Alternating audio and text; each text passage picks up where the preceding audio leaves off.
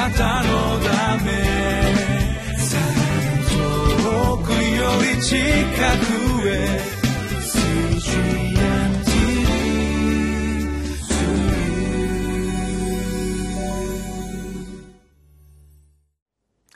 皆さんお元気でしょうか？ホライズンコミュニティチャペルの塩島です。今日の聖書箇所はイザヤ書の6章の1節から13節になります。聖なる王の飯に応える聖なる献身。2017年8月22日の御言葉になります。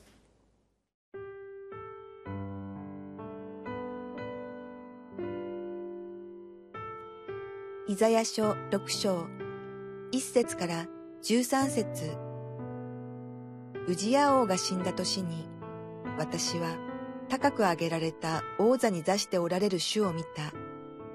その裾は神殿に満ち、セラフィムがその上に立っていた。彼らはそれぞれ6つの翼があり、おのおのその2つで顔を覆い、2つで両足を覆い、2つで飛んでおり、互いに呼び交わして言っていた。聖なる、聖なる、聖なる万軍の主。その栄光は全地に満つ。その叫ぶ者の声のために、敷居のもといは揺るぎ、宮は煙で満たされた。そこで私は言った。ああ、私はもうダメだ。私は唇の汚れたもので、唇の汚れた民の間に住んでいる。しかも、万軍の主である王をこの目で見たのだから。すると、私のもとにセラフィムの一人が飛んできたが、その手には祭壇の上から火ばさみで取った燃え盛る炭があった。彼は私の口に触れて言った。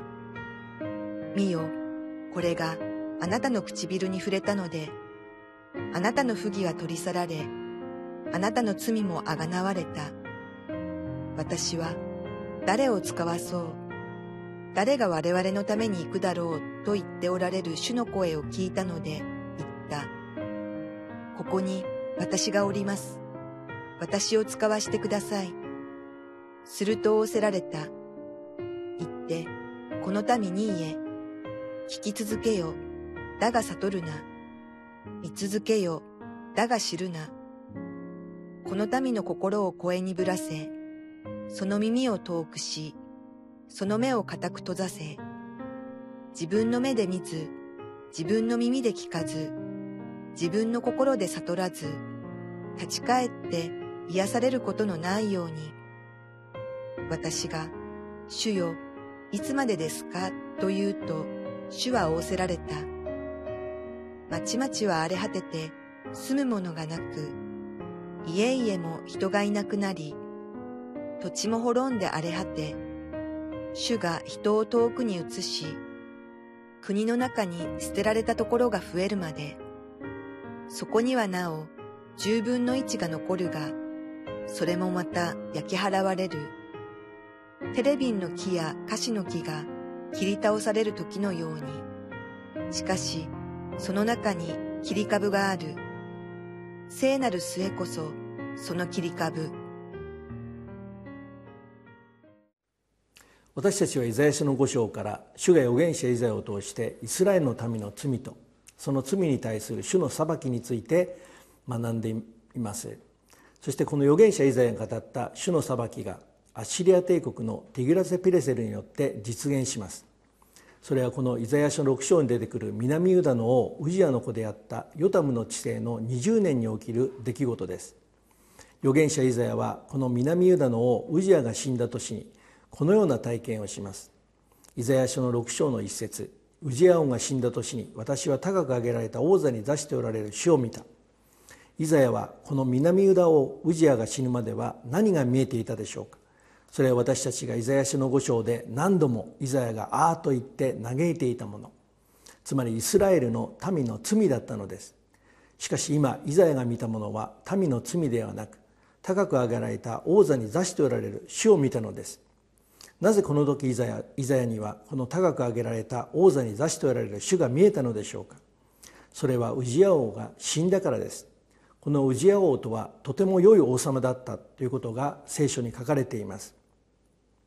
そのため預言者エザヤはこのウジヤ王の良さに期待してしまったのです。そのためにそれまで高く上げられた王座に座している主を見ることができなかったのです。ではこの良い王であったウジヤ王が死んだ時イザヤには何が起きたでしょうか？イザヤ書の6章の一節の後半からお読みいたします。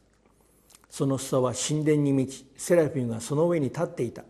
彼らはそれぞれ6つの翼がありおのおのその2つの顔で覆い2つで両足を覆い2つで飛んでおり互いに呼び交わしていった。聖なる聖なる聖なる万軍の主。その栄光は全地に満つその叫ぶ者の声のために敷居のもといは揺るぎ宮は煙で満たされた。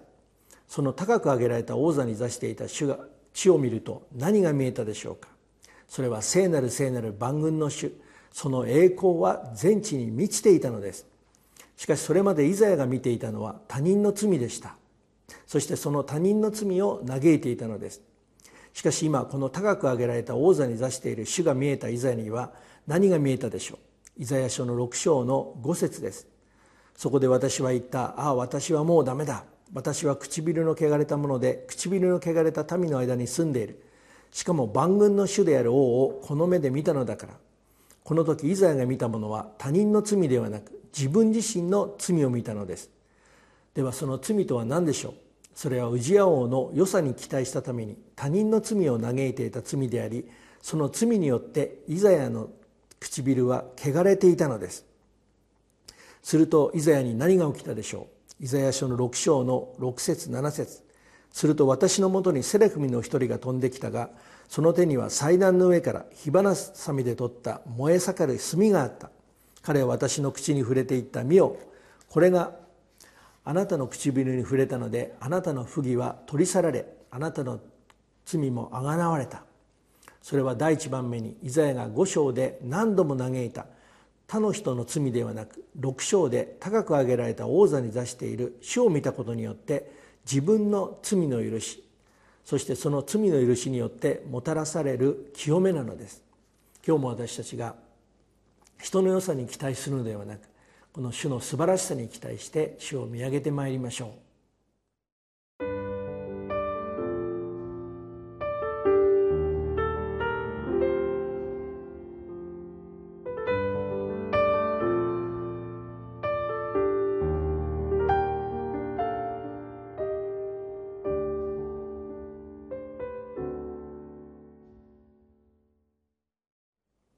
このように高く上げられた王座に座している主を見たイザヤは自分の罪の許しとその許しがもたらす清めに預かることができました。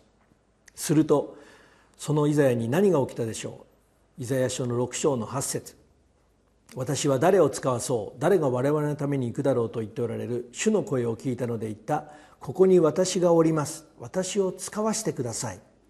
このように自分の罪が許され清められたイザヤは主が自分に語りかけている主の声である御言葉が聞こえたのです。ちょうどラジオで言うならイザヤ書の5章では AM 状態。そして今罪自分の罪が許され清められたイザヤにはこの FM 状態になって主の御声が聞く聞こえるようにチューニングされたのです。そしてその時イザヤが聞いた御言葉はイザヤが主に願っていることではなく主が自分に願っていること。つまり自分の使命に関することが聞こえたのです。ではそのイザヤが聞いた主からの使命とは何でしょう？イザヤ書の6章の9節から「すると仰せられた。言ってこの民に言え。聞き続けよ。だが悟るな。見続けよ。だが知るな。この民の心をに声鈍らせ。その耳を遠くしその耳を固く閉ざせ。自分の目で見ず自分の耳で聞かず自分の心で悟らず立ち返って癒されることがないように。私が主をいつまでですか？と言うと主は仰せられた。町々は荒れ果て住むものがなく家にも人がいなくなり土地も滅んで荒れ果て主が人を遠くに移し国の中に捨てられたところが増えるまでそこにはなお10分の1が残るがそれもまた焼き払われる。テレビンの木の樫の木や樫の木が切り倒される時のようにしかしその中に切り株がある。聖なる末こそその切り株。主がこのイザヤを通してイスラエルのために語らせなかった御言葉は主の徹底的な裁きでした。ではこのような主の厳しい裁きとは一体何が目的なんでしょうか。そのことを示しているのがこのイザヤ書6章の13節に書かれている切り株です。この切り株こそその主の裁きを通して主がご自分の民として選ばれたイスラエルの民の上にご自身の御心を実現することができる唯一の可能性を示しているものなのです。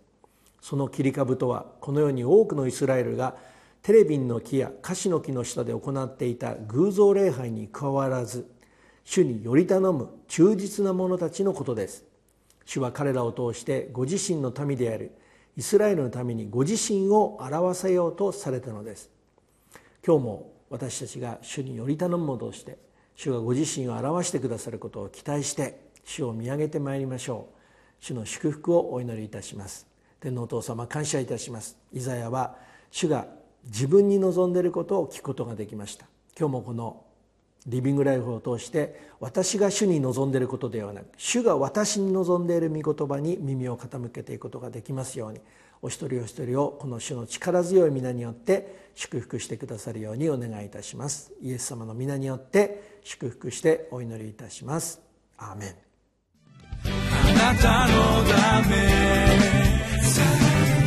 遠くより近くへ